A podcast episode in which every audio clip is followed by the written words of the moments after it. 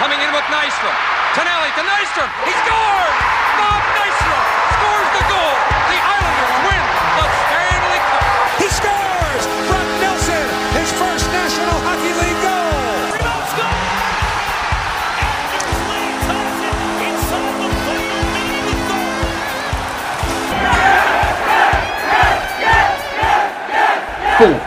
Anders What is going on, guys, and welcome back to the Four Stripes on Ice podcast, your favorite the New York Islanders. My name is Carter, and we got Ryan here. Uh, our third co-host, Danny, couldn't make today's show due to personal reasons, but um, you know we've all had very long semesters due to work in college, so we're looking to get back on the podcast grind full time. We're looking to get more episodes out for you guys, so stay tuned for that. Um, and Ryan, we have a lot to talk about in this episode. We got Oh, the. Tampa Bay Lightning series recap. We got the draft. We got free agency, and we even have some news about some trades. So we're gonna get to that in the later portion of the episode. So be sure to stay tuned. But for now, Ryan, it's it's time to make the the dreaded episode that we've all been Oh. waiting for. Oh, So man. as you all know, the New York Islanders advanced to the Eastern Conference Final for the first time since 1993. And let me just say, it was a fun series for the most part, but I, I don't even know what to say. The Islanders dropped this one to the Tampa Bay Lightning in six games. And Ryan, after coming off of Game Seven against the Flyers, the Islanders shut out the Flyers four nothing. We all thought that they were going to put up. I don't know if they were necessarily going to win Game One because Tampa is a really solid team, but Game Number One, the Islanders got. I don't even know what to say about this one. They got beat in every aspect of the game. The final score was eight to two in favor of the Tampa Bay Lightning. Uh, Nikita Kucherov and Brayden Point both with five points each in this one. Thomas Greiss got pulled after allowing three goals on the first 10 shots of the game. Ryan, what did you see out of this game? And did you think the Islanders looked as bad as the scoreboard showed? I want you to be completely Uh, and 100% honest. Yeah. Uh, uh, watching, looking, watching this game, I like. I'm trying. I'm trying to find the words. Like, it- it's hard to even put into words. Like, I feel like I'm traveling back in time. I feel like I'm going back in time to exactly when I started watching this game, and I just I remember. I, I I'm at a loss of words for game one. Really, this is not at all what I expected when I was when I watched it. When you come off of a huge win in game seven and shut out and, and shut out the opposing team and go to the conference finals for the first time in years. When you do that, you want to go into game one. You know, maybe you know you're not always going to win. You know, you, maybe you want to go in with a win, but if you can't get a win, you want to go in putting up a hell of a fight. But when you go into game one and lose 8 2, that's not exactly very hopeful for everybody watching. That makes you look like a complete joke. So I just remember uh, making jokes. I was on the phone with my friend watching, and I remember making jokes like, "Yeah, you know, we're gonna, or, yeah, like, you know, the second that uh, Tampa scores, like, you know, it's over. We, we lose the entire series." And then Brayden Point had probably one of the nastiest goals of the entire playoffs. And Are you I talking about just- the tip from Hedman? No, not the tip from Hedman. The the first Oh, the goal first he put goal. up where he cut through the def- I forgot he cut through the defenseman right out in front of the net like it was in NHL Yep. 21. I And remember what you're scored, and I talking about. Like, That goal was sick. There, Oh there's my God, nothing you can do to defend that. But it was just like, oh my god, this series is over. Like Brayden Point just absolutely destroyed the entire team by himself. And I remember thinking after that, all right, I think the series is already over. Now that was mainly a joke, but at the same time, it was like, oh boy, it's not something you want to see when you know when you're watching your hockey team. So yes, they come into game one with the, after a huge win, and one thing that kind of bothers me is that they only had one day to kind of like relax, pack everything up, and fly to Toronto. One thing that I do find a little ridiculous, sure, this may be a bit of bias, you can call it a bit of an excuse, but we had like no time to rest. We had nothing. We were just like get up and go. We just went through a resilient series and now we're packing up, we're leaving, everybody out, everybody at the airport, let's go, let's go. Like everybody's still sore, everyone's tired. I don't know why they would start game one so soon. And I remember talking about it with uh, one of my friends. I remember saying they really should have done game one. Uh, I think I believe like on Wednesday, and Wednesday at that time was like days later, like like a few days later, because it would have gave the Islanders ample time to rest. It would have gave them some time to really, you know, see who they're going up against. Because you look at it from this perspective, Tampa had a had nearly a week off going in, and they had the extra rest. They had time to easily sit back and kind of watch the Islanders and see how they play. And you know, it's it's I want to say unfair, but at the same time, that's just how playoff hockey goes. That's that's just the way it goes. It, it sucks that it's like that, but that that's just the way it went. And you know, we got our, our asses completely kicked in eight, you know, completely kicked eight two. So you know, it's only one game. You know, it's it when you when you when, at the end of the day when you look at the scoreboard, you know they could have lost three two, they could have lost eight two, uh, they could have lost ten thousand to two. Either way, the point is is that it's only game one. You have to try and get to the next one. But the thing with this game was that we did not look like the team we were in the first in the first series, uh, in the first two series, or I guess technically first three, uh, going against Florida. So it, it's weird when you look at that game because, or you look at you look at that game because it's like, how did we just crumble so easily? Was it we were too tired? Were Tampa just that good? I, it, it was just crazy, just the night and day difference between both teams. And I just remember watching it. I remember just sitting there watching the game and midway through as as the goals just kept piling on and we just had no chance i literally shut off a hockey game to do my homework. That's how bad it was. It was that freaking bad. Like we we had no aggression. We we had no offense. We couldn't stop them defensively. But the thing that bothered me throughout this entire series was that we had no aggression we had we wouldn't throw the body we wouldn't really try to get into fights like nothing really happens there, there was really nothing um, I could be wrong. If memory serves me right, I think there was a fight in this in game one. I, I don't remember exactly. Um, but it's like to me, when you're getting beat eight two, you really need to. At this point, it's not about playing for the score. It's about playing just for your pride and just like you know to show that like look, we're gonna have to get gritty. We're gonna have to get tough. They should, like we should have just came out throwing the body by by the third period, really. So, I mean that was game one. At the end of the day, it's only one game in a playoff series. You know, it's can always bounce back. And then you go on to game two. So, uh, Carter, what did you see in game two? Now, game two, it was a 2 1 victory for Tampa. Uh, Kucherov had a game winning goal with 8.8 seconds remaining in regulation. So, uh, what were your thoughts on that game? And obviously, what were your emotions on that Kucherov goal to end the game with 8.8 left? Well, my thoughts and emotions were exactly the same. Pain. Uh, I I thought the Islanders played so much better when you're talking about their structure, when you're talking about their team defense, which, um, you know, they're known for playing, and that's why, you know, first of all, that's why Barry Trotz is one of the best coaches in the league because he's gotten the Islanders to buy into this system. Um, and also the execution of this system is the reason why the Islanders are where they are. But that's a story for another time. I, I thought just in game one, it looked like the Islanders were lost after that first period, like Ryan mentioned before, right? Greiss allows three goals in the first period of game one, and it looked like the Islanders just never really were able to regain their mojo, and they were they looked lost to me. They were making bad passes. Again, they weren't throwing the body like Ryan mentioned before. Game two was a lot different. They came out, they made a lot better decisions with the puck in my mind. Um, you know, they threw the body. They played Islander hockey, and in my mind, they played well enough to win that game. I thought the Islanders played a lot better in that game too. Um, the thing that sucks, it's just it was one bad showing in the final 30 seconds of the game that cost the Islanders what could have potentially been a series tying win. And I really don't want to get into this, but of all the players on the Tampa Bay Lightning, to leave open with less than 10 seconds left. And don't get me wrong, the Lightning have a lot of skilled players. That's why they, first of all, that's why they won the President's Trophy last year. That's why they did so well in the bubble this year. But you leave the reigning Hart Trophy winner, well, he's not the reigning Hart Trophy winner anymore, considering Draisaitl took it this year, but again, that's not the point. You leave the reigning Hart Trophy winner, who put up nearly 130 points last season, open on the back door? Like really? Like okay. Again, I mean if you leave anybody open on the back door, it's not it's not a good thing. But I I don't know.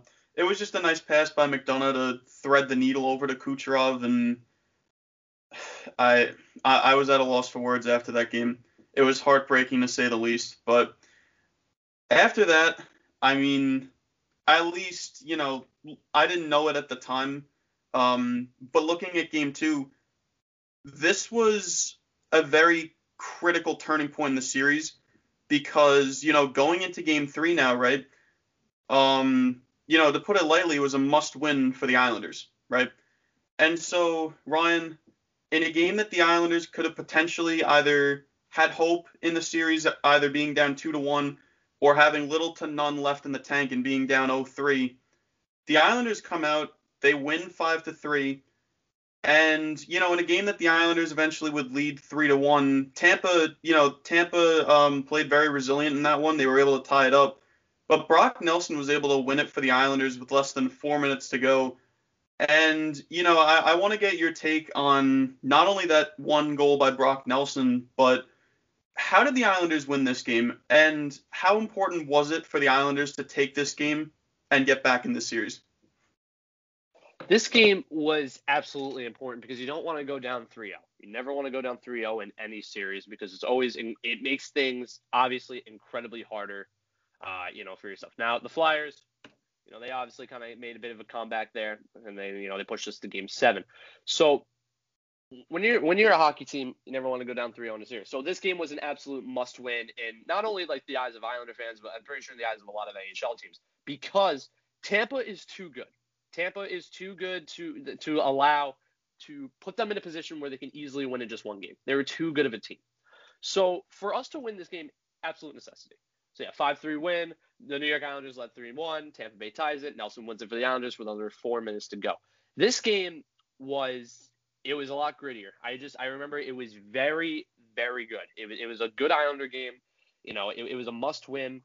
Uh, let's see. So the Isles took the game and made it their own by forcing the Lightning to play Islanders hockey. So after Adam Pelech absolutely sniped a beautiful shot, Absolutely gorgeous. absolutely gorgeous. That was that was I think that was the moment I officially joined the Pelech posse. I think I remember texting bathtub Jake. I'm like, you know what, F it, I'm in, I'm in, I'm sold. After that goal, I'm absolutely in. That was I didn't beautiful. need no Adam goal to convince me to join the posse. I've been in it since day one. Look, man, I have not been in it since day one because I used to be the biggest hater of him. I despised Adam Pelech so badly. You have no idea. I may have to talk about it for a later episode, but I hated Adam Adam Pelech with a passion up until these past two seasons where he's completely turned around and he's become arguably our top defenseman. And I can't believe I'm saying that because if I would have told myself that about three, four years ago, Adam Pelech would be our best defenseman, I don't think I would have ever believed it. And I think I would have stopped being an Islander fan. so he absolutely snipes a beautiful shot, looking, I mean, looking, looking like a better shot than Kucherov out there.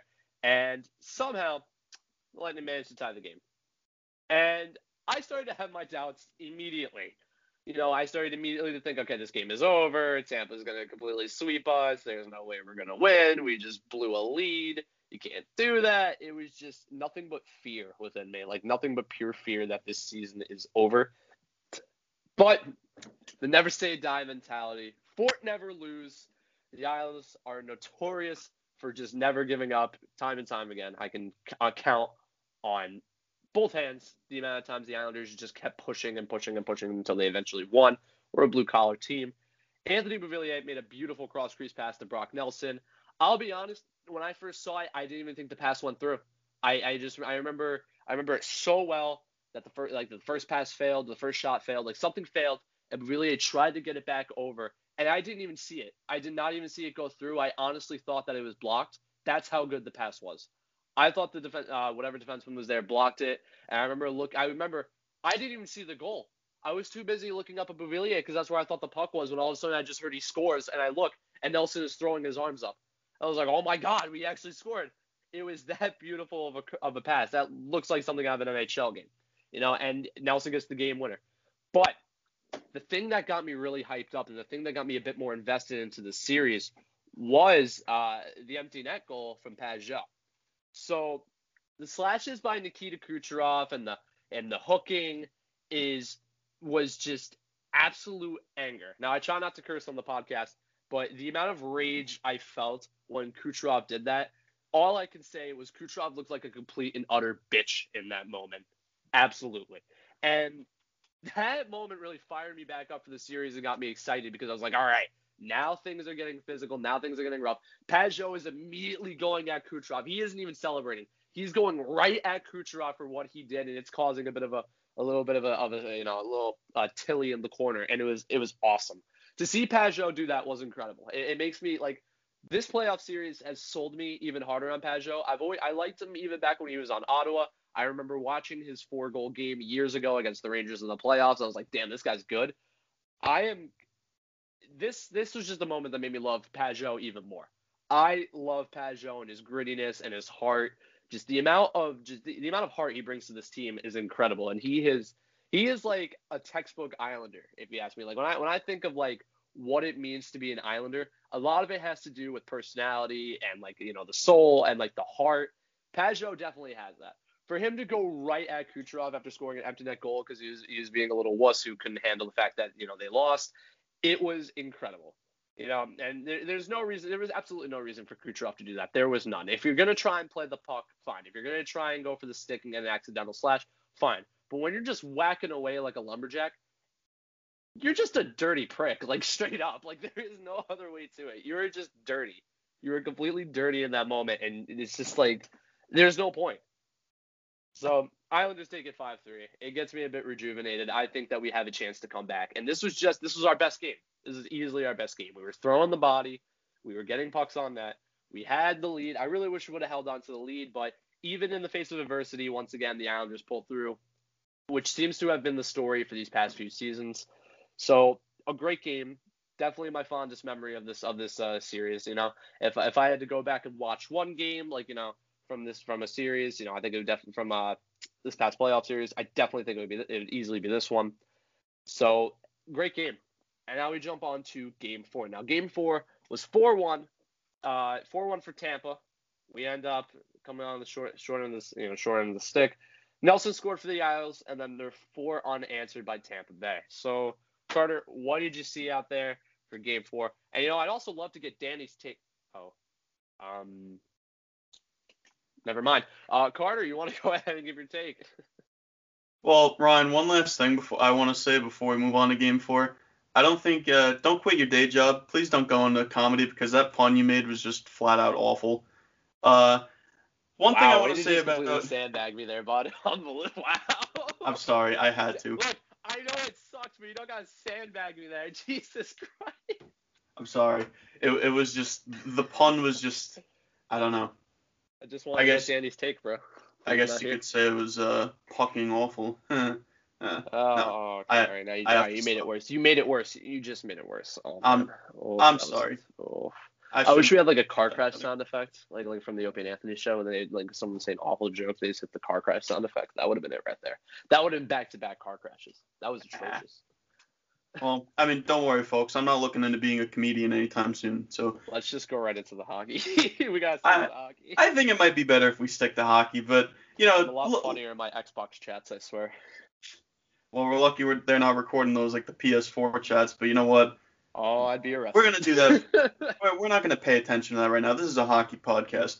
If we wanted to make a video game podcast, we would. But anyway, talking about Game Four, and I know that uh, Ryan, you were mentioning before Game Three, you had hope after they won uh, that third game after Pageau hit the empty net. And I'm not gonna lie, I had hope too. I thought the Islanders were gonna come out in this one and maybe put out as good of an effort as they did in Game Three. And to start out, they did. I mean, they looked decent to start, but it was nothing too spectacular. Um, you know, I know Semyon Varlamov had to be uh, ready and alert, like right off the bat. And Brock Nelson actually got the scoring started for the the Islanders in this one, and it looked like the game was turning in favor of New York because Nelson broke the scoreless tie in the second period. And I thought, okay, you know, maybe we can do this. You know, I'm, starting to get a little bit hyped. And then Blake Coleman comes down and ties it 15 seconds later. Okay, not a big deal. We've allowed goals, you know, soon after we've scored in the past. It's no big deal. And then 12 seconds later, they take the lead on an Ondrej Palat goal. And I remember just sitting there to myself and I'm thinking, what the hell just happened? Like, in the last 27 seconds, they just gave up two goals. We went from having the lead to being down in a game where we basically had to win to keep our season alive. And unfortunately, I mean, that proved to be the dagger for the Isles as, I mean, Tampa just began to play lockdown defense. And honestly, they didn't give the Islanders anything to work with. The Islanders struggled to score goals at first, but, you know, I, there aren't a ton of teams in the NHL that can play lockdown defense like the Islanders necessarily can.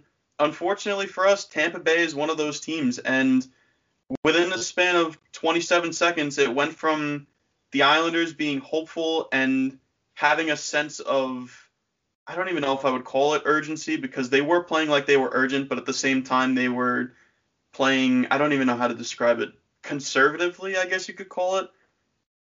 And then those 27 seconds went by and it just poof, like it, it's gone. There's it reminds me of uh what's that one meme where it's like uh oh the Islanders have the lead and it's gone. Nope, Yeah, the South Park episode. Oh, oh yeah. Oh, what? I was gonna say South Park, but I didn't want to say it and then be like, like have it be wrong. It was South Park, yeah. yeah, that game was definitely rough. I mean, it's not the, after it's it's another one of those things where it's like after you win game three, like you win like after a big win like that, you don't want to lose like four one. Like that's not that's not the score you really imagine or want. But Tampa is just a good was just a good team. I remember the entire series. I was texting back and forth with my uncle and my dad, and we are just talking about like Hedman. Like Hedman is like absolutely insane. I think he definitely deserved the Conn Smythe this year, but like Hedman was just insane this entire series. Like I, I couldn't get over that, and we're definitely gonna have to get into it uh, when it comes to Game Five. But he he was just a huge deciding factor for this entire series as well. And it was just I just kept thinking, wow, you know, we could have had him. we could have had him, you know. but it was just it, it's brutal, to, you know. Who did we draft bad. that year again? I forget. Uh, some guy named I don't know, some guy who was named after a band, Oh, Tavares or something. I who? Guy sounds Uh, like he's overrated anyway. don't. But speaking of Victor Hedman, Oh yeah. he uh, he happened to get on the score sheet here in game number five, and Yep. this was a game that after game four, the Islanders were down three one in the series, and it was there wasn't any you know gray area about this game. It was win or go home. And Ryan, the Islanders not only won this game, they won it in uh, th- this was like probably one of the best games that I remember watching in recent memory. Jordan Eberle scores the double overtime winner to extend the Islanders' season. And Ryan, when you look at this game in particular, you know, uh, again, we're obviously going to break down the full game here. Um, but first of all, it must have been nice for Jordan Eberle to get back on the score sheet in this one. Finally, you know, get the monkey off the back. And you know, it, it must have been huge for his confidence in particular to extend the Islanders season with a win like that. What did you see from the Islanders here in game number five? Sorry, I had really quickly. So game five, What am I boring you? yeah. No. Yeah, you are. I'm sorry. Okay, I forgive you. So game five, it was a. I'm just gonna. I guess the first thing I can say, we didn't deserve to win this game at all. And I'm sure Oh, you no, can agree with not at all. No, no, we did No. not. We did not deserve to win this No, game. no, no, no, no. This game was a complete reversal from the Flyers game, uh, where they ended up winning in overtime despite the fact we dominated and had so many chances. Game five was a complete reminder of that, and I remember sitting there watching it, and I remember just thinking, I remember thinking that throughout the entire period, like every chance. It got to a point that I just stopped reacting. Like any close goal, every like shot that like went off the post, anything like that, I just sat and stared at the TV like a zombie. Like I had no reaction other than maybe just going, "Wow." That's all that came out of me. Just wow. That was really close. Like every single shot attempt, just everything. So before we can get into overtime, I gotta go back to the beginning. So it was a very unique situation for the Islanders because it was the first time in the entirety, uh, you know, of the playoffs that they were facing elimination. And it's one of those things where it's like, well, how did the Islanders face the adversity? Do they come back? So Pulock got the start, got the scoring started for the Islanders with a power play goal in the first with an absolute rocket. And then Tampa Bay would tie it up in the second with a goal from none other than Victor Hedman, who was just an absolute killer for us, I feel like, this entire series, other than Brayden Point. I do want to point out that I think every game Brayden Point was out, we won. So I don't know, maybe there's a little connection there. I don't So- know. I don't know. He, he's good. He's really good, and I wish he wasn't. So it was a defensive stalemate. You know, as as as it was kind of uh, towards the end, it was defensive stalemate, one one. You know, nothing really going on too much. You know, we couldn't really get any offense going. But then again, you know, Tampa couldn't really either. So then Anders Lee wins a loose puck battle in overtime. So this overtime, I just remember both periods just being completely one-sided for Tampa Bay. It, it was completely one-sided, just you know, coming down the ice. The shot attempts were I, I were completely one-sided. I have to pull up the stats in a second, but the shot attempts for either team in this game were just like it showed. It showed that Tampa was just absolutely peppering us, and there was just it was just such a such a, a battle. It was just like, or not, I, I can't even say it was really a battle. It was just more so Varlamov would keep us alive. We'd get some small opportunity. Then Tampa would come back the other way, light us up with shots and own us in, in possession time. And then we'd go back the other way. And then it would come back. It was just, it was very just like the same thing over and over again. And I just kept thinking, like, how is no one scoring? Like, how is this even happening?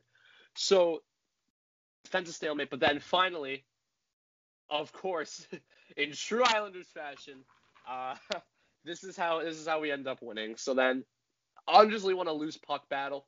They come down the other end in a two-on-one, and I'm thinking, oh boy, maybe this is it. Maybe this is the win.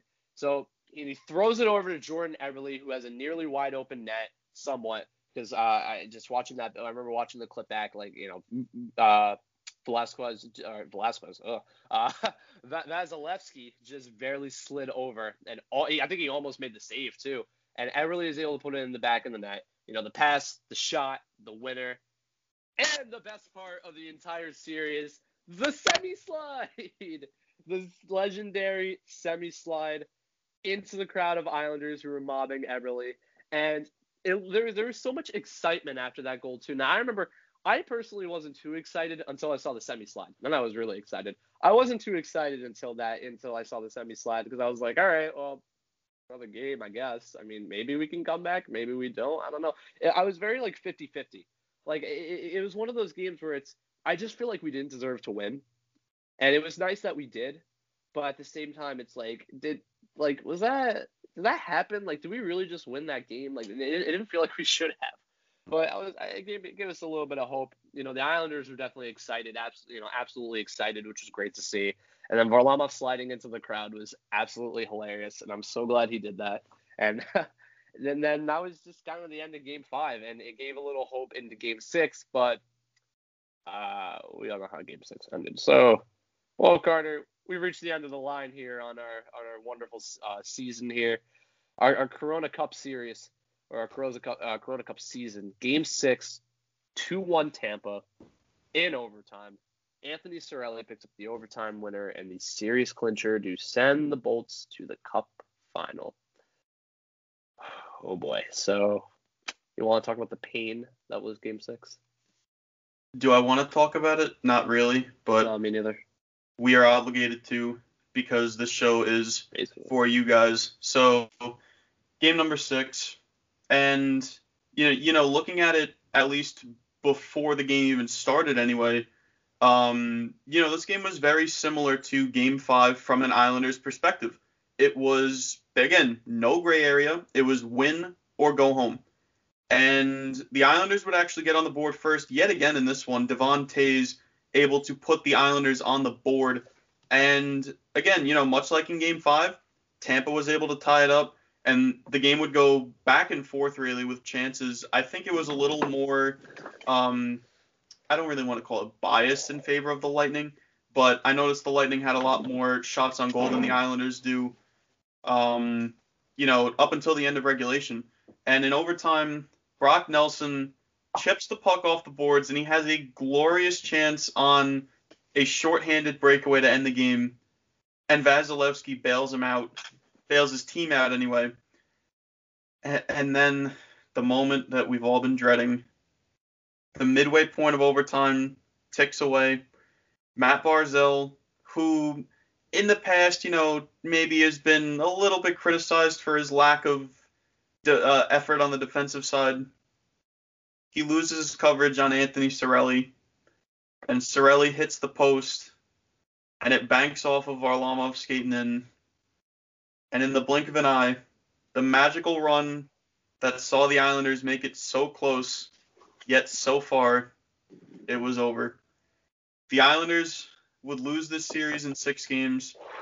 And before we move on to our next topic here, we just want to give you guys some final notes that we came up with about this series in particular. Um, and Ryan, I want to get your thoughts on this here. Uh, I'm not really sure why this was the case, but why was every single loss that the Islanders had in this series absolutely heartbreaking?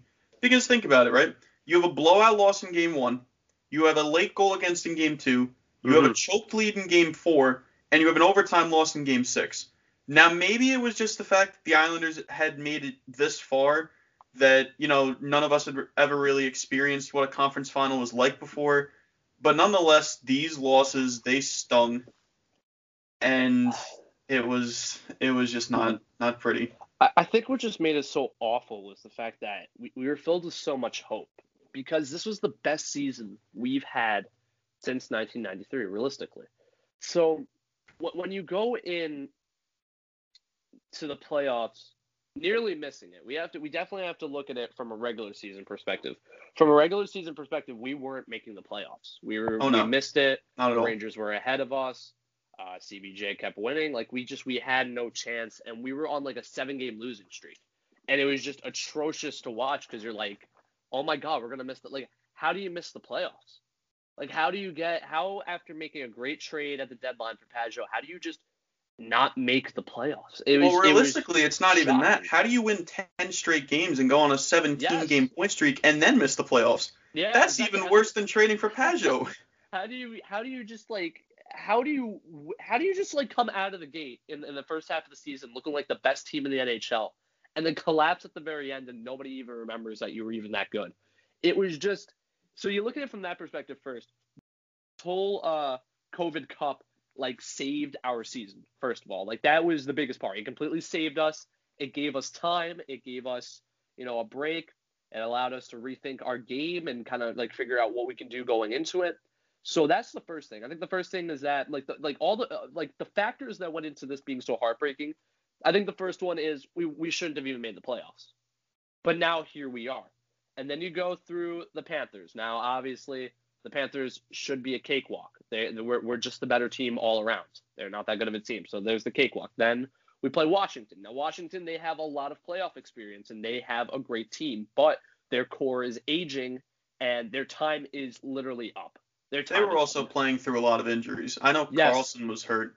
Carlson Um, was out. I don't think Backstrom Backstrom was out. at 100% either after the lead He was hit. in for So game. He was in the for the final game, I believe. He was in for the final Well- game that they lost, and that was it. I, I know he was playing in the final game, but I don't think he was playing healthy, is what I'm trying to say. Oh, okay, yeah, yeah. He wasn't 100. percent No, I, I don't think he was either. Uh, jeez, oh my god, I just that like thinking about that. Like I remember like being like remembering where I was when you know Backstrom was even injured, and like everyone was talking about Anders Lee. Is he a dirty player?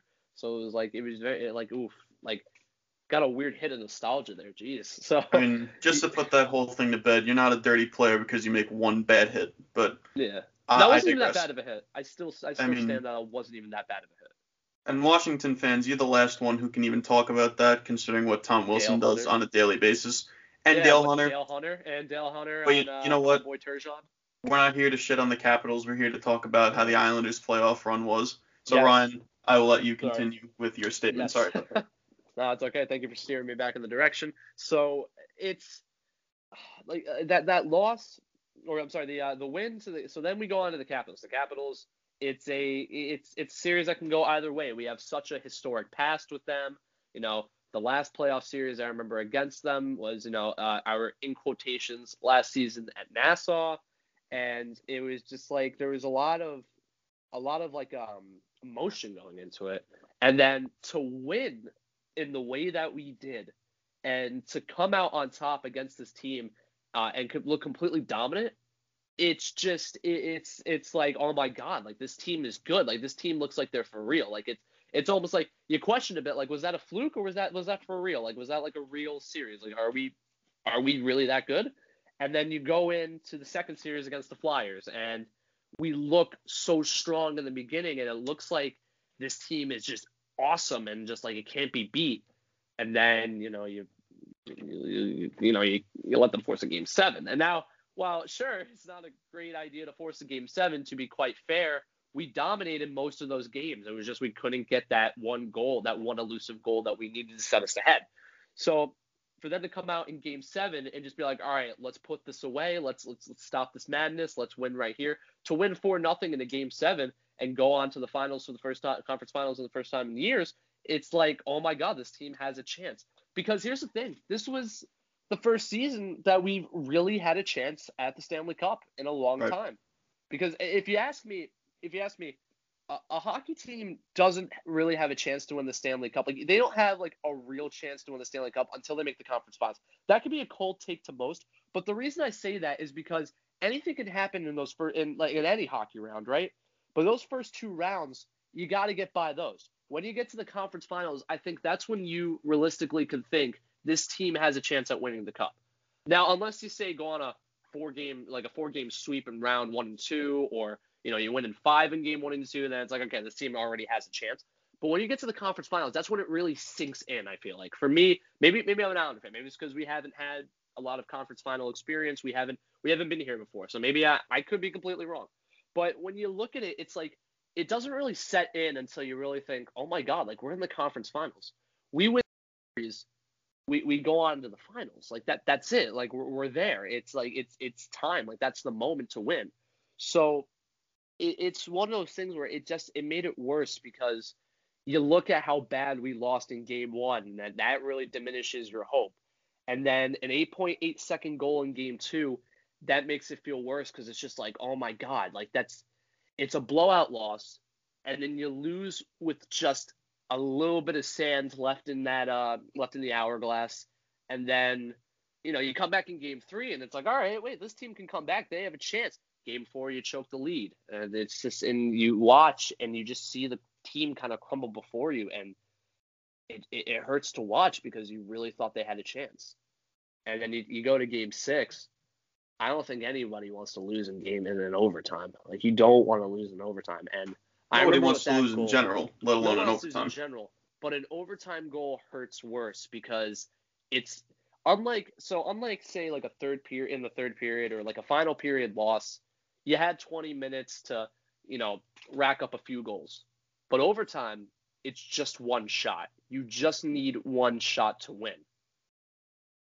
Regular period, like in a regular like in a regular 20 minute period, it, it you're, you don't need just one. Like you know, you could you need you know you might need two, you might need three. It doesn't you don't know, but with overtime, it's do or die. That's why it's overtime. It's it, it is do or die. It's it's win and it's over, or score and it's over. You know, and it's just it's one of those things where we made it so far. And I remember that that that goal, Anthony Cirelli goal. I just I wasn't even phased by it. It was like, oh wow, okay, season's over. Now maybe it's just because I really thought our season was over by then, but it was just still we, we still witnessed a legendary season. And one thing I do want to say here, uh, you know, it- it's is that like this is this was a complete success of a season. This was an amazing season, and you know we'll, we'll head back into it. I'd say, uh, because we do have a couple of notes here, uh, I'll I'll talk about it a bit towards like the end of our notes. But it was just a very successful season. You know, I think that's why it hurts the most. You know. I But- agree with that 100%. Oh yeah. I mean, And I- I- Oh. look at it this way: we lost to the Stanley Cup champions. Like we can't even be upset. No, keep going. we, we lost to the Cup champs. Like, damn. And we pushed them to Game Six. We gave them like, uh, besides Dallas, we, we technically gave them like the, the hardest series. we gave them all we can handle, man. Oh yeah. And, you know, one last thing that I personally want to get into before we move on to, um, you know, our next topic here is finally a big thank you is honestly in order for everyone behind the scenes making the NHL bubble as enjoyable as it was Oh, to yeah. watch. I know personally for me, at least when the qualifying round started, it was amazing because I was just able to sit on the couch all day and just watch hockey really on an old day schedule.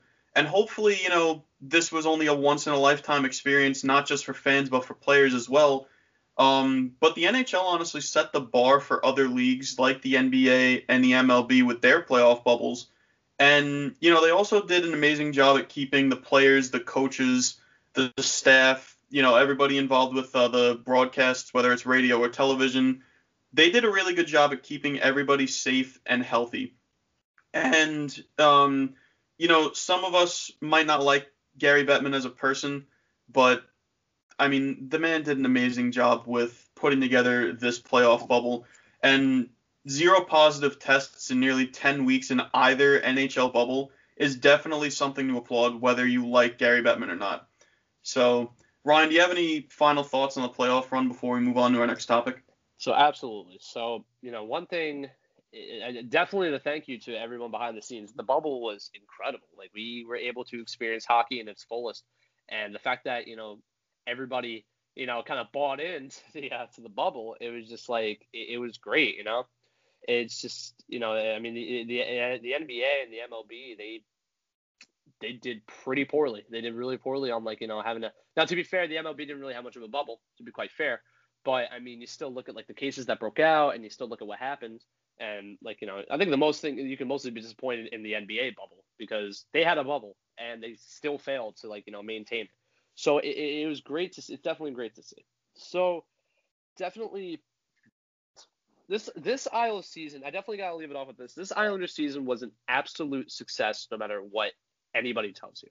Now I remember I got into a bit of an argument with a Rangers fan earlier who was, you know, of course, obviously they're excited around the playoffs. If they weren't excited, I think that they're losing their minds. So, you know, and they, and they were trying to tell me how, like, you know, I would rather take the first overall pick. I'd rather this and that. But the thing that you have to look at it, you have to look at it from two perspectives. It's it's it's a matter of this team needs to was this team had to win. The Islanders have to win. They have to make themselves look good. They have to be a success. They have to look they have to, you know, prove that they're a real team because for years we've been disrespected and for years we've never ever gotten our fair share. And very recently I found a great uh, mini rant from Howie Rose back uh, back in the 24 uh, I believe 2015 uh, or I'm sorry uh, 2016 back in 2016 I believe it was where he talked about uh, Kyle Okposo being snubbed from the from the USA Olympic team. That was 2014. Um, 2014. I remember that game yeah, too. I was gonna. I was, I was about to switch it. I was about to switch it up and say no, wait, no, it was 2014. I, I it was in the back of my mind. So yes, 2014. So he talked about in 2014.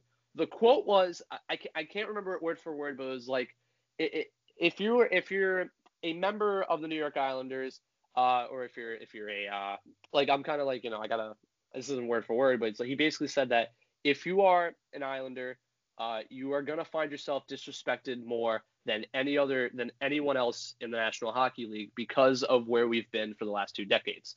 And you know, he's obviously talking about Kyle Okposo being snubbed, but as a whole, I think it still stands today. And in order for us to gain our respect, in order for us to, for people to finally take us seriously, if they don't already, you have to keep winning. You know, you just you have to win. You have to keep putting yourself in the in the finals. You have to keep fighting to show how good you are. And one of the best insults that I always love to see from like non-Islander fans is that we're boring. And I honestly think that is the worst chirp I've ever heard for a team. You guys are boring. We win, don't we? Like I, I don't think we're that boring. I think we're pretty fun to watch. And I mean, I don't think we, we're boring either, but maybe that's just boring. because we're used to watching the games. Yeah. And I mean, yeah. I mean, we're not we're not Colorado. Like we're not like we don't have superstars like McDavid. We're not we don't have like a great like all around team like you know uh like Colorado. But like I I would take us being boring and winning than what we were like years ago with like Doug Weight, where we were like I guess I guess fun in quotations, fun and losing. Like well, that's because in today's NHL, any team that's able to basically score at will is considered to be fun.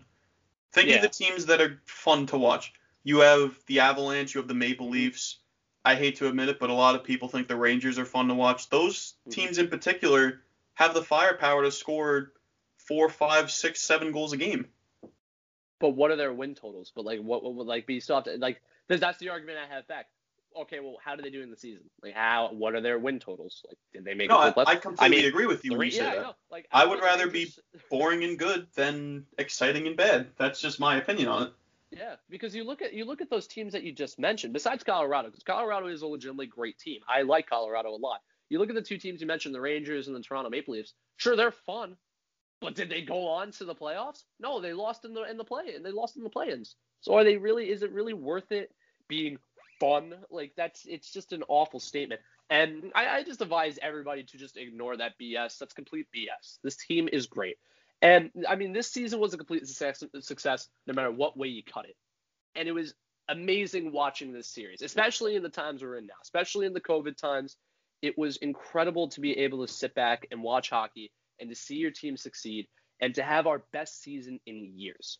This season was a complete success no matter what anyone tells you. And you know, it's just it, it's it's it's just incredible to watch this team win and and, and I, it makes me really excited. Now this off season which we're about to get into it's a little bit nerve wracking. It's a little nervous because Lou definitely works in silence, and I lost a bit of faith in him. But I do have a take from a friend, an outside friend from the Islanders, uh, who's actually an Avalanche fan, funny enough, who really kind of went in depth and told me his perspective on it. And it is just this was just a great season, all in all. I, I I know I keep repeating myself. It's just I can't express enough how great this was. And Well, Ryan, we're about to get into the one part of the offseason that wasn't nerve wracking for anybody, I don't think. Maybe for Nope. the young kids who were in the stands, of course, or well, Mhm. obviously with um with coronavirus they were at their houses, of course, but the only nerve wracking thing for these kids would be where they were going to get drafted this year. And the 2020 draft was exciting regardless. Um, you know, I mean, looking back at it now, the Islanders didn't hold a pick in either the first or second round of this year's draft. But again, I mean, the draft is always a big deal for any team, regardless of where you pick. And that being said, Ryan and I are actually going to take a deep dive into what the Islanders got in this year's draft. So let's go ahead and get into it. So the Islanders' first pick came at 90th overall, and with that pick, they selected Alexander Ljungkrantz. And if you don't know who that is, that's okay because he plays in the SHL. He's a left winger. He's six foot one, 185, and he's a lefty. And he's actually he's playing with men. The SHL is for those of you who don't really follow hockey outside of the NHL. The SHL is basically the Swedish equivalent of the NHL.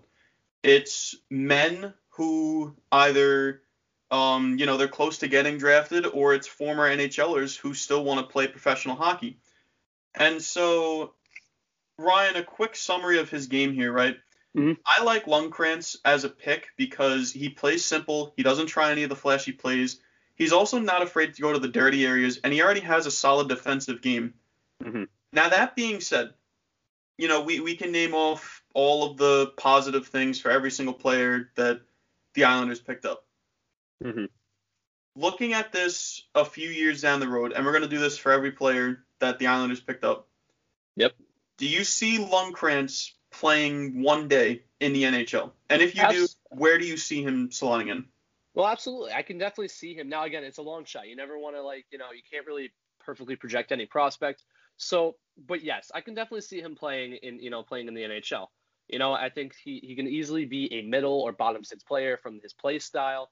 Uh, you know, he has he has the skill. You know, he, he just from like kind of the summary alone, from the summary, from the play style, from like what we've heard and what we've seen, he he almost sounds like if I had to relate him to an Islander, almost like a Pageau in a sense. You know, now, while to me Pageau is like a top, to me Pageau is a top six player in my opinion. I think he's a second line, he's easily second line center.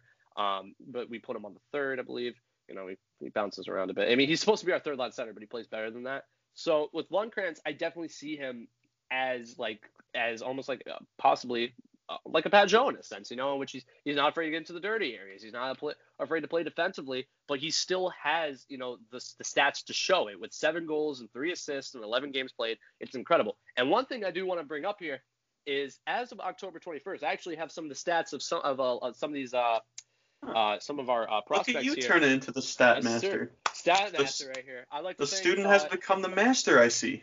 Yes, sir. I'd like to thank Everyday Isles actually for doing the uh, prospect check. And he actually, uh, or they actually pulled this up for me. I actually just saw it before we started podcasting. I'm like, ooh, this is gonna be perfect. So Alex Ljungkrantz at this time on the in the uh, N20 league, uh, his stats he currently has 10 points in 11 games played. So yes, I know we actually have that written down, but in his, in this other league, he is still seven goals and three assists and 10 points according to Everyday Isles. So, As a matter of fact, he, has, he actually had a hat trick recently. So, he did. I mean, regardless of whether or not you know, I mean, this is just my take on the draft. This is my there was- uh I can't talk. This might be a hot take for um you know people looking at the draft, but this is just how I see it. You could go first overall, you could go 201st overall. Mhm. But the fact of the matter is, and you know, again, obviously, once we're getting into this, um, it's pretty clear that the first rounders obviously have more of an expectation to play in the NHL than maybe a you know a third or fourth round pick. Um, Mhm. everybody has the same expectation. No draft prospect goes into you know whether it's their amateur hockey career, their professional hockey career. Nobody goes into it thinking I'm never going to play in the NHL. Every kid who gets drafted has the same thought process like, okay, I got drafted by an NHL team. Now it's time to work hard. It's time to prove to these people that I can play in the NHL and make an impact. And with Alex mm-hmm. Ljungkrantz, I again, like Ryan said, I could see him being a middle or a bottom six player. Mm-hmm. And I mean, I like the way that he plays. I don't know if we mentioned this before, but he has a really solid defensive game. He has good defensive awareness, and I think that I wouldn't say Lou necessarily picked him out because you know because of his strong defense, Mhm. but it certainly helps. It's certainly a quality that you know Barry Trotz wants to see in his players. And so if we're moving on to the next pick here, pick number 121, the Islanders pick up Alex Jefferies, left winger. He's six foot, 194 pounds, and he's a righty. This past season, he played for the Gunnery Prep School in the USHL, and in 32 games, he had 33 goals and 36 assists for a grand total of 69 points. Nice. And I knew you were going to say that. um, again, another summary of this kid's game. He's able to burn defenders with his quick feet and speed. He's a very precise passer. He's got good hands, and he's got a very good and accurate shot and release. Ryan, going back to you for this one. Mhm. Alex Jefferies, um, you know, he might not play against the same competition that a guy like Alexander Ljungkrantz does, Mhm. but could you see one day Alex Jefferies making the Islanders roster and making an impact? Well, I think it's just at this point it's now a matter of toss up and and like you know do they develop correctly now? it- you know this guy by you know you know this guy just by his like you know right-handed shot, six foot, 194, uh, precise passer, able to burn defenders with his quick feet and speed. He reminds me of an Islander, uh, a current RFA Islander who's uh, I believe our top center on the team for just, just I know from the summary about. alone. Yeah. Michael Dal Colle. That's right. I, oh my God, I was hoping you'd guess it. Jesus. Oh Right yeah. on the fucking money. Yes, Michael Dal Colle. So he sounds a lot like a certain player on the Islanders that we know very well. And it, it's one of those things where he can also be a top. It's now, I Matt like. Barzal, by the way, if you couldn't put that together. Okay, I don't think our fans are stupid, Carter. I, I don't think that the people listening are that dumb. I, I'd sure hope not, at least. I mean, we stand Michael I'm- Cole here. Don't get me wrong. No, Cole for captain. No, we, no, we don't. No, we don't. No, we don't. That's an awful joke. No, Ryan. He'll be the captain one day. No, all right, look, we stand Komarov, not not Michael Dal Colle. That's been decided. I don't care what Danny says. Komarov is a beast. I love Leo Komarov. Komarov for Hart. Anyway, for I am sorry for interrupting you, Ryan. Please go It's ahead. fine. So those 69 points in the 32 games played, it it, it can. It, I like that. I like that stat. Uh, you know, playing, especially playing for Gunnery Prep School. I mean, it's it's a nice stat to have. Uh, I mean, to be fair, he was playing like college. He wasn't playing, say, like Alex Ljungkrantz, who, you know, like you said, he had completely different competition. So while Ljungkrantz is playing up against guys that are older than him, probably have more experience than him, Jefferies is playing against guys within his kind of range. So while I like those stats, I think at this point it's just kind of a watch and see kind of thing. You know, I think he could be a middle to bottom six forward. I mean, if he can continue to score goals, if he can develop well in Bridgeport, I would love to see him succeed. I would love to see him, you know, I would love to see him, you know, win or like, you know, see him score, see him become, you know, something for us. I, I mean, it's a toss up. I definitely think he definitely can. Uh, I mean, I like the stats. I like the summary of his game. He, of course, he has a chance. Uh, at this time, I don't have any current stats for him because uh, his NCAA team is not going on right now. So I don't have any current stats, but I do have some for the rest. And then at the end, anybody we don't mention from draft picks, I will give a, uh, a check in. And I, I do have to talk about Wahlstrom because we just got some news on Wahlstrom, and uh, I don't know if you heard about it, Carter. I just I recently got a text message from a friend about it. So I actually did hear about it, so yes, we will. oh, okay, yeah, all right, yeah, we'll definitely have to talk about it at the end there. So yeah, so Would you like to take us into the 157 pick? I would love to. So number 152 on the draft board, the New York Islanders pick up William Dufour, right winger. He's six foot three, 201 pounds, and again another righty. This past season, he actually split this season between Chicoutimi and Drummondville, both in the QMJHL, and this kid tore it up. 59 games played, he had 28 goals, 27 helpers for 56 points. And Ryan, you know, looking at this kid and how he plays, he's a big guy standing at six foot three, not very easy to knock off the puck. One thing that I found to be interesting about his game is he has a very deceptive release on his shot. Um, and, you know, for those of you who may not understand what I mean by that is he's very good at disguising his release. So, you know, maybe it'll look like he's trying to, you know, slide the puck across to his teammate or, you know, he, he just, he's good at throwing the goalie off, and that's how he's able to score as much as he does. Ryan, the same question I've asked you for the last two prospects. I don't know if I'm expecting this answer to be different or the exact same. William Dufour, a few years down the road, do you see this kid in the NHL? I wouldn't say. Hmm. That's again. This is another one of those things. Again, prospects are toss-ups, but maybe not the next two to three years. I think you know his. I like. I do like his size though. I like what like when you were talking about you know 6'3", 201. He's already a bigger guy, and I like that a lot because I think that's something that the team really needs at this point. And you know, I, I think he just he- he's somebody you should definitely watch. He's someone you should definitely have an eye on. And I think he, I think he definitely has a chance. All of our prospects, of course, have a chance. Again, it's a matter of how he develops in the AHL. Um, he's nearly a point a game player, and you know, being uh, being good in the QMJHL, it's it's you know you like to see it, especially for a prospect. So I definitely think he can make it. Uh, at this time, he does have stats here. Uh, at this time, he currently has. This may actually sway some people's opinion. He has three assists and three points uh, with Drum, Drummondville. So that's definitely something you like to see. So he's currently a point a game. Just a little Uh, disclaimer here: the 56 points that I said were in the 2019-20 season. Yes. The stats that Ryan said were from this current season. The QMJHL actually started recently, so um, for those of you who are getting confused, that you know we were giving two different stat lines. Some of these players already started their new seasons, but we're just going off of the 2019-20 season. If they have stats available for the 2020 uh, 2021 season, we will give them to you. But as of right now, we're just going off of the 19-20 sets. Yep. So yeah, so currently, that yeah, like I said, currently in this 2020 season, as this video is being released, he currently ha- or this podcast is currently being released, three assists in two games played for Drummondville. Definitely love to see it. Well, Ryan, I think we all love to see that. And now we move on to pick number 183. And the Islanders, you know, again, I mean, um, they need defensemen, and they pick up Matias Rajaniemi. Again, he's a defenseman. He's six foot four, 205, and he's a lefty.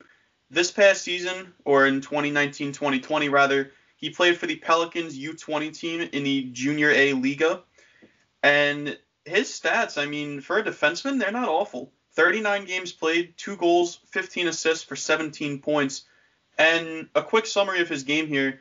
Um, he actually saw an increase in his ice time with the Pelicans this season, and he quarterbacked their top power play unit, makes simple passes out of the zone. He's got a very heavy shot in his game. And let me tell you right now, considering the kid's six foot four, he is a tough customer to get into board battles with. I wouldn't want to get into a board battle with him, but that's just my opinion. Ryan, the past three prospects that we looked into for the Islanders, they were all forwards. Mhm. Now you look at a defenseman, and Yep. as we all know, the Islanders have a very deep blue line. So if you're looking at a guy like Matias Rajaniemi, do you see him playing in the NHL anytime soon? Not anytime soon. No, our blue line is way too stacked right now. We are currently making moves right now because Dobson is stepping up. Uh, we still have the, the the best Sebastian Aho and our defenseman in the AHL. So I don't see him making it anytime soon. No. Uh, again, I like his size. He's definitely a defensive defenseman, and I think he can easily fit into the system. If you know, if he has, if he is able to, you know, quarterback a, a, a power play unit with simple passes, if he has a heavy shot and if he's able to really work the boards as well as he as he as you know people say he say he uh, says he can, it's definitely something that you like to see. And I think if you give him some time, I can definitely see him making the roster under Barry Trotz' system, assuming we you know re-sign Barry Trotz in that time, which we you know better. Um, you know, his contract is only like four years, right? Five years. That's how long the Barry Trotz contract is. He got signed, I believe it was four years, Yeah. and that was two years ago. So he's got two years left on his current deal, I believe. Yeah. So uh, if we, I mean, we have to bring back Trotz easily. There's no way we don't. So we bring him back. I can easily see him making it in a couple of years. I can see him making it in a few years. One thing that I like about the kid is that he actually was a uh, captain for the Pelicans. So it's good to see that he does have, you know, some leadership qualities within him. And it, it's, it's like, it, it makes you excited. You know, it definitely gets you excited. If he has the leadership, if he's able to buy into the system, he can easily develop really, really well. And I like that we were able to pick up a defensive defenseman. So at this time, he only has at this time 20 in uh, 2020, uh, he only has five games played. He has a total of 14 and uh, tw- 14 minutes and 20 seconds time on ice per game, and he currently has uh, zero points, and his uh, plus minus is neutral. It's it's a zero so far. So he's a defensive defenseman. So I'm not expecting him to have a lot of points. So that, Right. this is a perfectly fine stat. I'm perfectly fine with that stat. Um, it's you know I I really I'm gonna be excited to actually watch him. I feel like we did pretty good in this draft. Uh, you know, all things considering, when you look at who we picked up and their potential. Well, that being said, Ryan, we actually have one more pick to get into here. Pick 214. This was the last pick that the Islanders had in the 2020 Oh, yeah. draft. And we've seen them pick forwards, we've seen them pick a defenseman, and now they actually go for a goaltender. Henrik Tikkanen, again, he's a goaltender. He's six foot eight, and he's 201 pounds. Uh, he catches with his right hand, uh, sorry, with his left hand. Uh, this past season, he played for the IPK in the Mestis League. His stats for this season, he's three and one with a 2.51 goals against average and an 891 save percentage. So pretty decent numbers overall. A quick summary of his game. This guy is absolutely massive. He's six foot eight, and you know the fact that he's that tall, he can utilize his height to see around player screens. Um, from what I see in his game anyway, there's really no glaring weaknesses there. I mean, his blocker side I think could use a little bit of work, but as of right now, I think he's a pretty decent player. Um, Ryan, again, I'm not asking you anything that you already, you know, like you're already uh, accustomed to here. When you look at Henrik Tikkanen, Mhm. next, I don't know if I'm talking about next season. Most likely not for next season anyway. Talk about a few years down the road. Does Henrik Tikkanen play in the NHL at all? No, not in the next couple of years. I really No? don't see him cracking the roster for a while. Now, I think he's still. It's another one of those things where he has a lot of potential, and you know, at six eight and two hundred one, that's that's something you kind of like to see in a goaltender because, like, you know, you look at guys like Ben Bishop, uh, who, and Ben Bishop, I believe, is uh six seven. I'm gonna do a quick fact Yeah, check he is here. six foot seven. Yep, six foot seven. So he has the size. Like size as a goaltender is huge because not only does he have the like the wingspan to like reach out and make saves, but he takes up most of the net. And if he gets the chance to work with Mitch Korn and uh, Piero Greco, the ceiling could be incredibly high for him. Now we just got Sorokin. Uh, we still have Varlamov locked up for three years. So Tikkanen, I, I can't say he comes in just yet. I could see him playing in either the AHL or maybe the ECHL. I can see him in the AHL 100%, you know, and I would love, I would hope he gets the chance to work with Mitch and Pierre, and, you know, he could easily turn into something. And one thing I do want to bring up is you don't want to write this guy off just yet. Some of the best goalies of this current era have seemed to come around with the later picks. And one that I want to bring up is another goaltender named Henrik, who was drafted in the seventh round for a certain New York team in the city. So I think it would be great to see, you know, the real King, Hen- King Henrik come and take his throne. And well, it's a bit of a Oh, long baby. shot. Oh, that would be great. the, the the real King Henrik stepping up into New York. That would be beautiful. So I wouldn't write him off just yet. Uh, you know, definitely has to. I like the fact, you know, his height. He can get around screens. Uh, his blocker side, you know, he probably apparently needs some work. But if we put him with Mitch Korn, I think he can be absolutely sick. Like this, I think this is going to be a good pick. I hope it is. You know, you hope you want to hear some good news out of out of him, but I think you don't want to write him off. Give it a couple years. Let's come back and ask me that question in about two three years, and I may have a better answer. But I like it. I think it's a good pick, and I'm excited to see if you know if he makes it into the AHL. I hope he does. Well, Ryan, I think it's I think it's interesting to see what we both think about those draft prospects, and I think it's going to be even funnier to come back to this in a few years when at least one of these players actually makes an impact in the NHL, and we look stupid for saying they won't. Oh So yes. that's going to be the best part of this whole thing. But anyway, we have one last thing to get into here. Oh wait, And- before we before we get to the trades, I did want to give the final Oh, check the Wahlstrom some of the other news. prospects. Yes, not just Wahlstrom though. I'll I'll, come, I'll leave Wahlstrom for last because it's it's kind of some scary news. Uh, if you haven't already heard. So some of the other prospects to give a look at. Uh, currently, uh, Robin Salo, uh, had a defense, defensive prospect has four points in eight games with 24 minutes time on ice.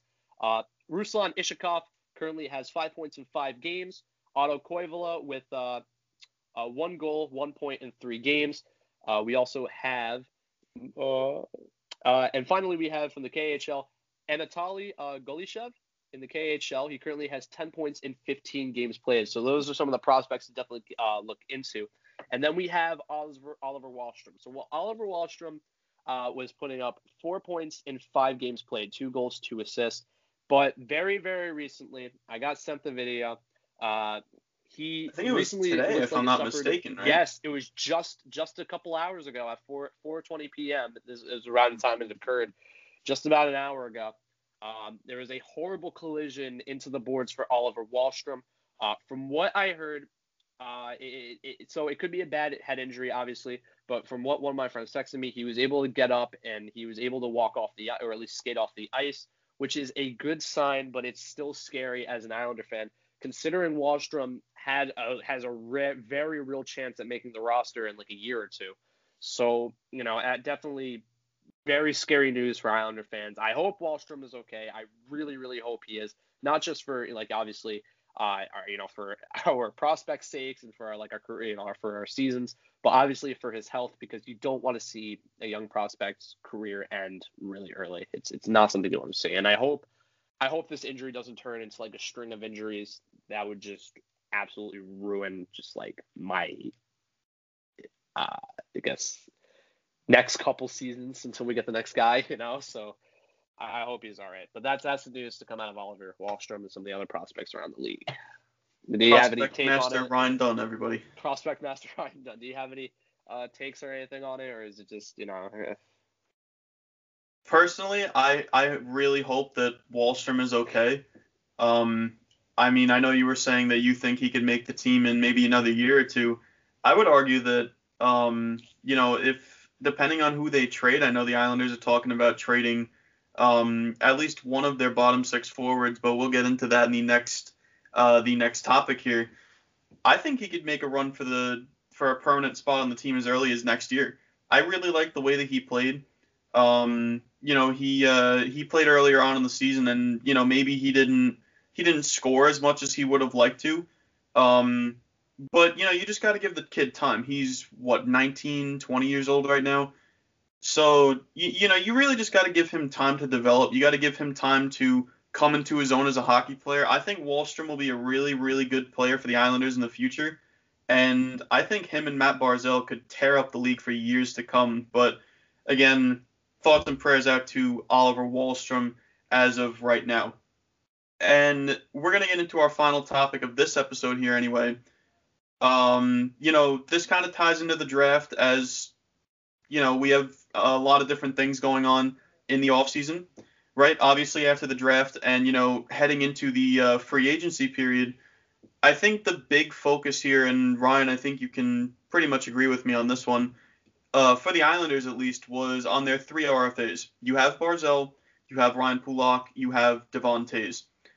And I think the expectation or the not the expectation, but the big question mark anyway, um, it was how the Islanders were going to re-sign all three of them based on their current cap crunch.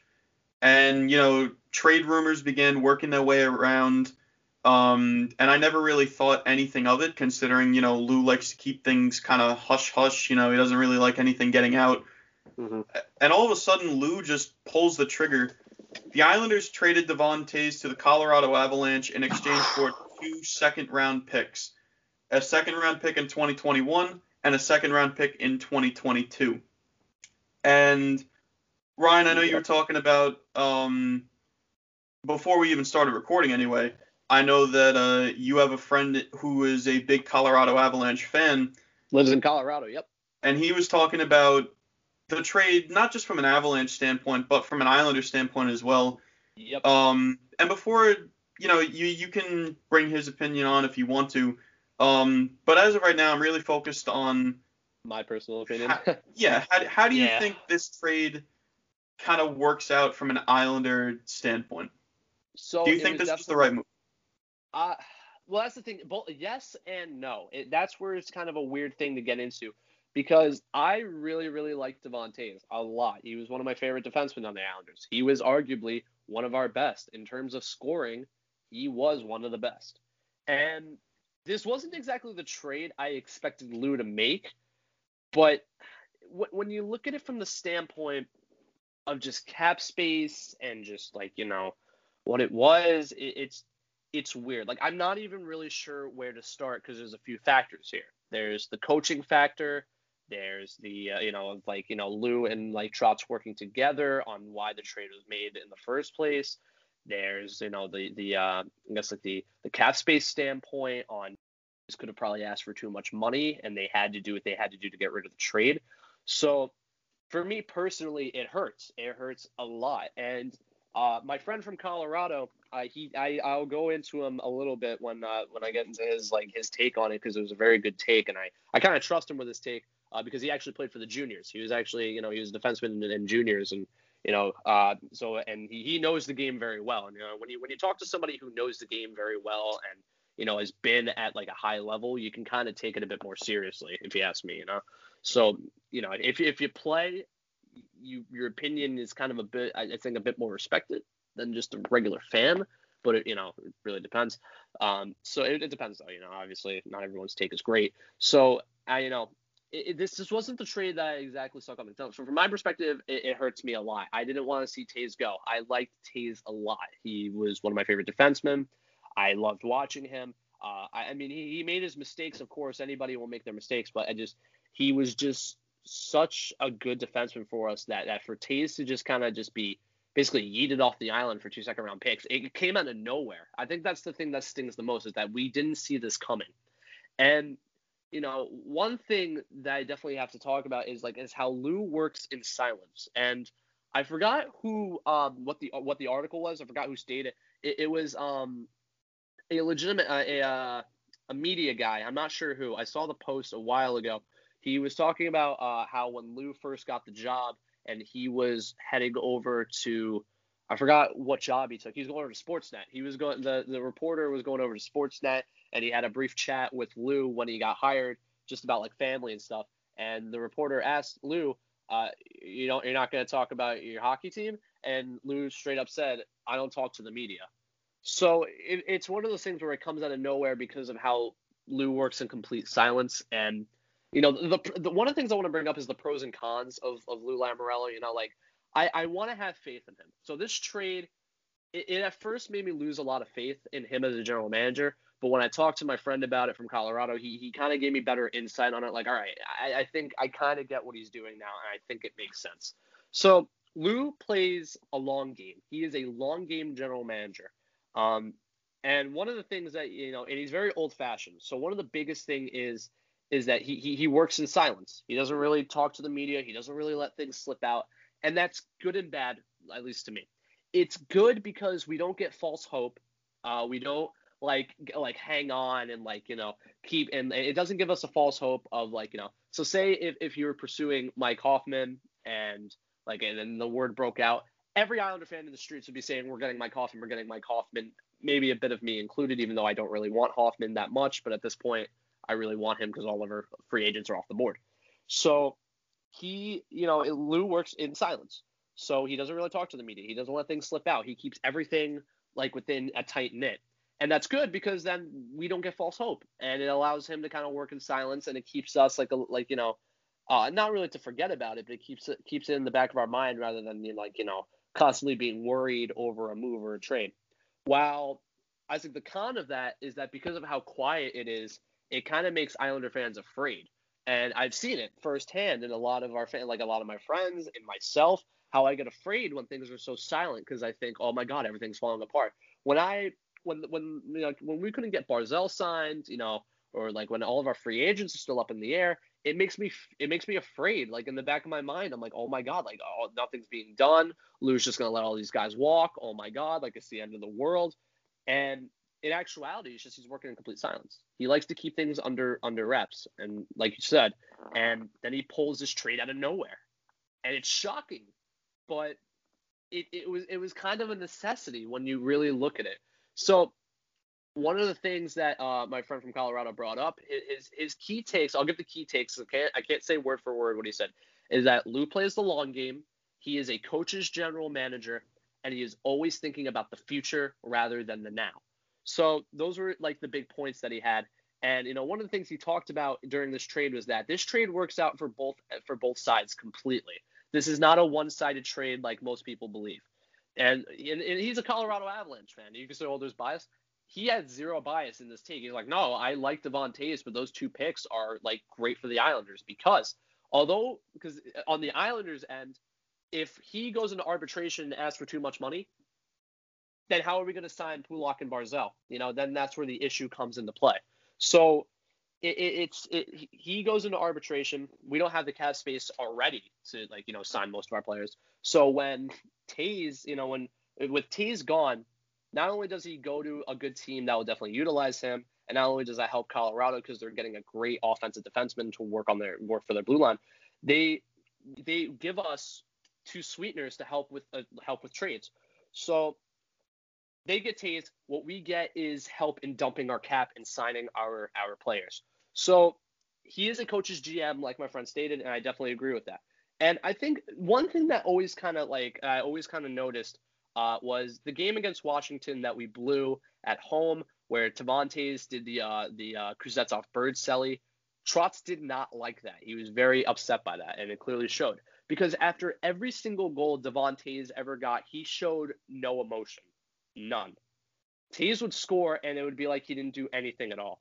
And it's almost as if his like as if like T like uh Trotz said something to him that really just kind of like I don't want to say scared him, but kind of just made him like I guess like say like there's no I can't celebrate anymore. Like there's nothing I can do. Like I don't know what what what went down. I don't think we'll ever know.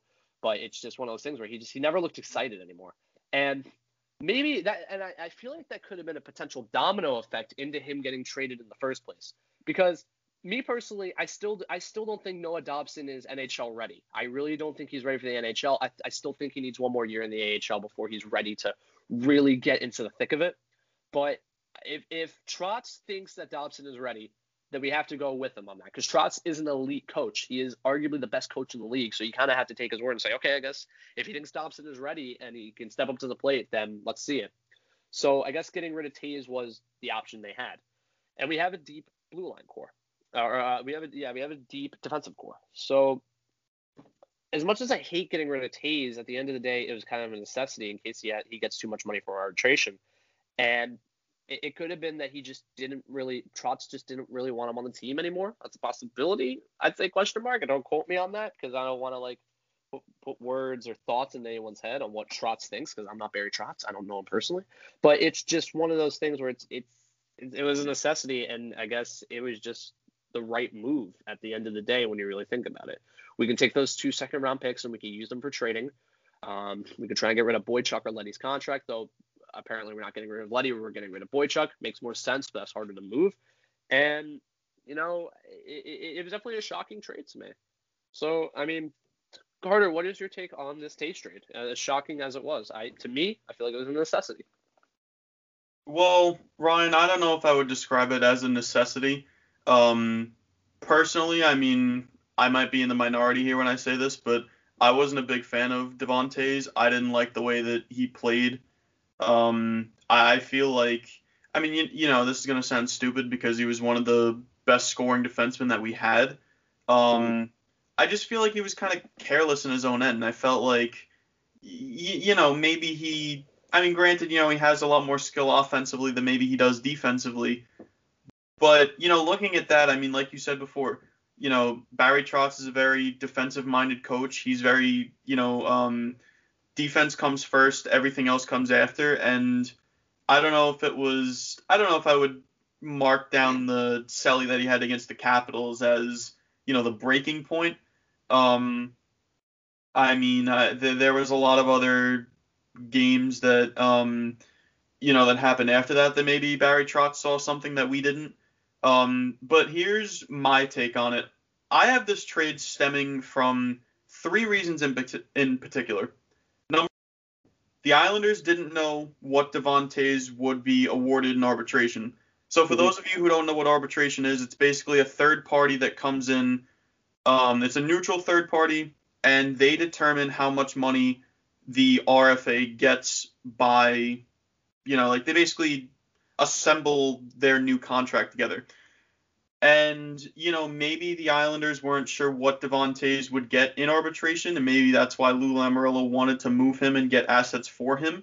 And in case the uh, um sorry, in case the Islanders couldn't re-sign him. Number two, and you know, this kind of stems off of what you said before, maybe the Islanders were impressed with the way that Noah Dobson played in the regular season and the playoffs. Personally, I really like the way that Dobson played in game number six when he, um, you know, when he drew into the lineup. I thought he looked very poised for a, um, you know, for a young defenseman in the league. And I don't know if he's necessarily ready for a top four defense role, but I do think he's getting to the point now where he, you know, he's proven to Barry Trotz that he can handle playing in the top six regularly. Um, maybe that's just my take on it. I, I again, I don't know if he's necessarily ready for a top uh, top four role, although I do think he would fit in pretty well with Scott Mayfield. Finally, the last thing I want to go over here, maybe I mean, you know, this might not be the the answer that some Islander fans want to hear, but I think Devon Tra- Devon Tra- Devon Toews, uh, Devon Toews actually got the most value out of any Islander blue liner that had the potential to be traded. You know, we were talking about potentially trading a Johnny Boychuk. We were talking about trading Nick Leddy. And, you know, maybe this was the best that Lou could get. I mean, I recently saw a quote on Twitter that said, you know, this wasn't the move that Lou Lamoriello necessarily wanted to make, but Mhm. Joe Sakic from the Colorado Avalanche wanted Devon Toews. And I guess in Lou's mind, those two second round picks were something that they couldn't pass up. And you know, Ryan, we're, we're we just want to talk about this quickly here because you know we're um, we're going on over an hour of recording now. Um, you look at the two second round picks the Islanders get back in a trade like this. You look at some of the bad contracts that the Islanders have on the team right now. Immediately, three contracts to me anyway come to mind: Andrew Ladd, Johnny Boychuk, and Leo Komarov. Mhm. Out of those three contracts, who would you try to move first? And if you are trying to move them, would you use one second round pick? Would you possibly chip them both in there? Who are you moving first, and how many second round picks are you trading out of the two? I'd say the first person I'd trade is um Probably Boychuk, right? I I'd say Boychuk. Yeah, I'd say Boychuk because Ladd's contract is harder to move. If you Vlad has no value to him. At least Boychuk can has no actually contribute something to an NHL Yes. lineup. Yeah, that's exactly where I was going to go with it. Boychuk can contribute a lot to a team looking for a solid defensive defenseman, and if they have the cap space to keep him, they're going to get a lot of usage out of him. Ladd is is way too difficult to move. Like we tried to trade him for Parise, but then we would have to send over Kiefer Bellows and like a first round pick, and there was a, like that's when we were like in the hunt for Parise during the uh, trade deadline. But it just you look at just like just how that trade went. It was just, or like you know, you look at trying to trade Boychuk, it's a lot easier. So you definitely have to try and use those second round picks uh, alongside Boychuk, and hopefully don't give up any prospects since Lou likes to work internally rather than externally.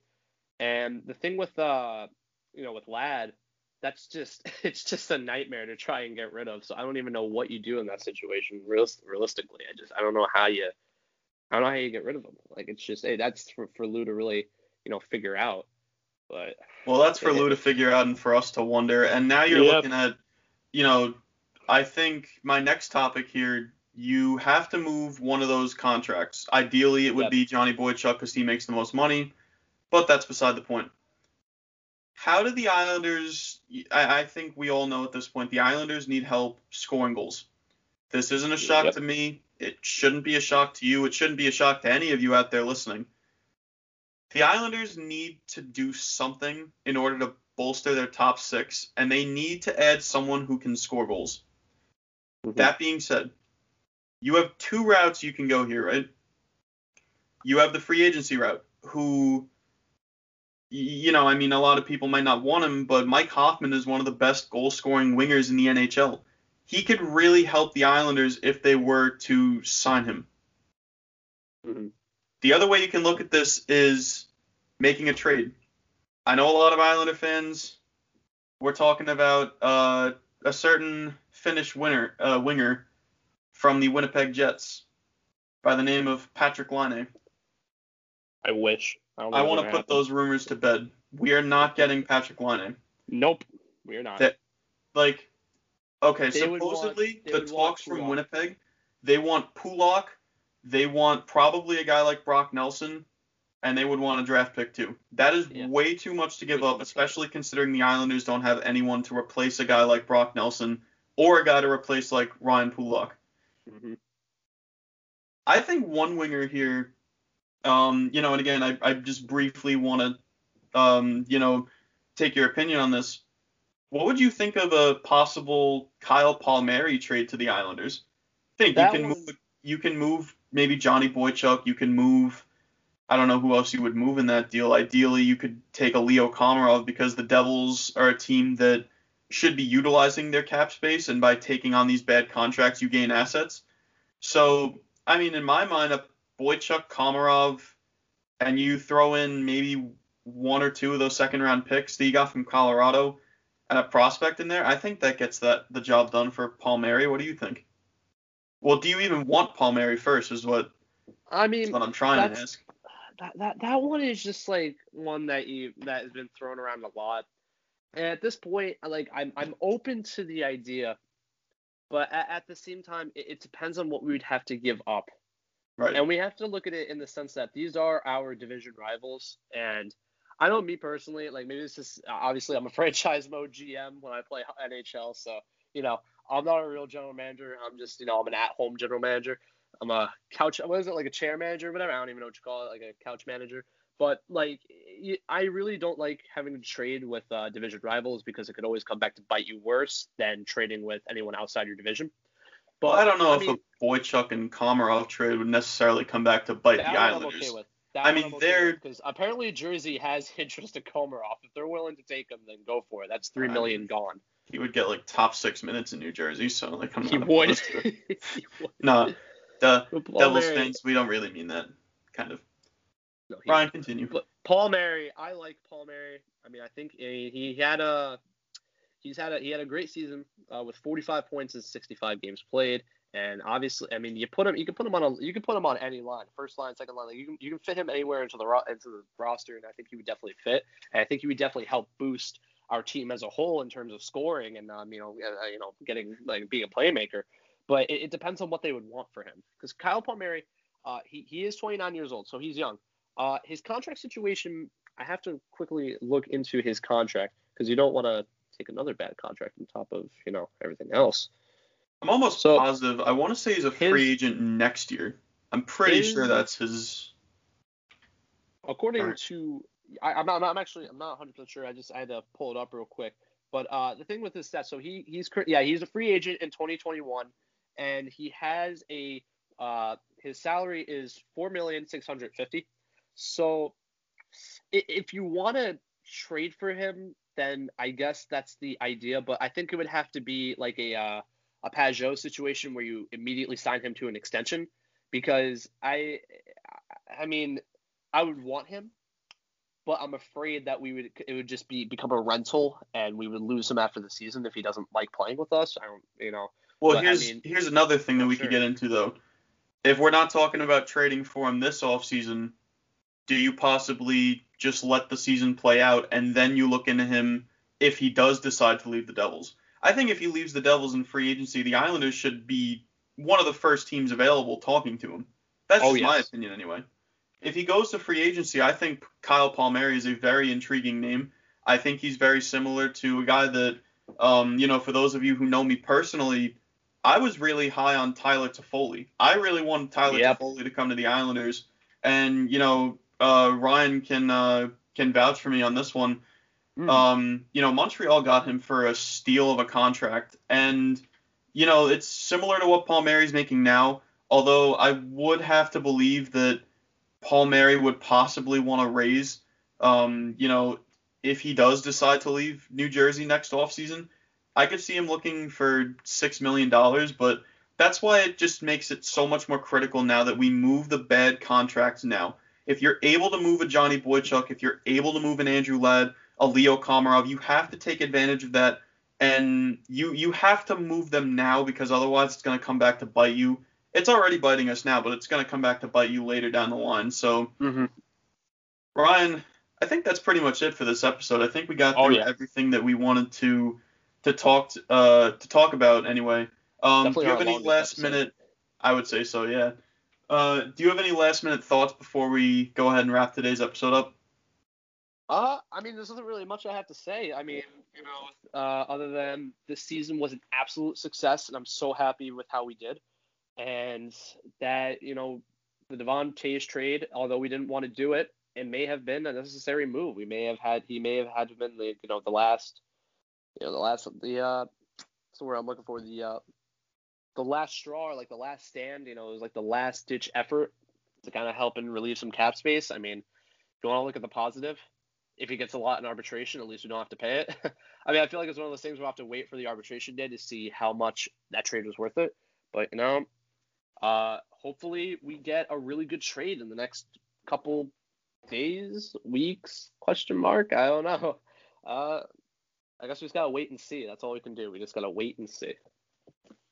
Well, I am very excited to wait and see what the rest of the offseason brings, and I'm sure that I will be following the speculation pretty much every day as long as it, uh, you know, doesn't sound too unrealistic anyway. But, um, yeah, I mean, that's pretty much going to do it for today's episode. Thank you so much for listening to the latest episode of Four Stripes on Ice. If you guys want to keep up to what we're doing on social media, we have an Instagram account. Be sure to go give us a follow there at Four Stripes on Ice. We post graphics, we post Islanders news, and we really want to get our fan engagement up. So let us know what you guys want to see in the future. We were thinking about doing a potential um, series where we do different grades based on how players did in the regular season and the playoffs. So if that's something you guys want to see, be sure to hit us with a uh, DM or even just message one of the three of us individually. Um, so yeah, I think that's gonna do it for today's episode. Again, thank you so much for listening. Hope you guys have a great rest of your day, rest of your off season for that matter. And let's go Islanders. Yes, yes, yes.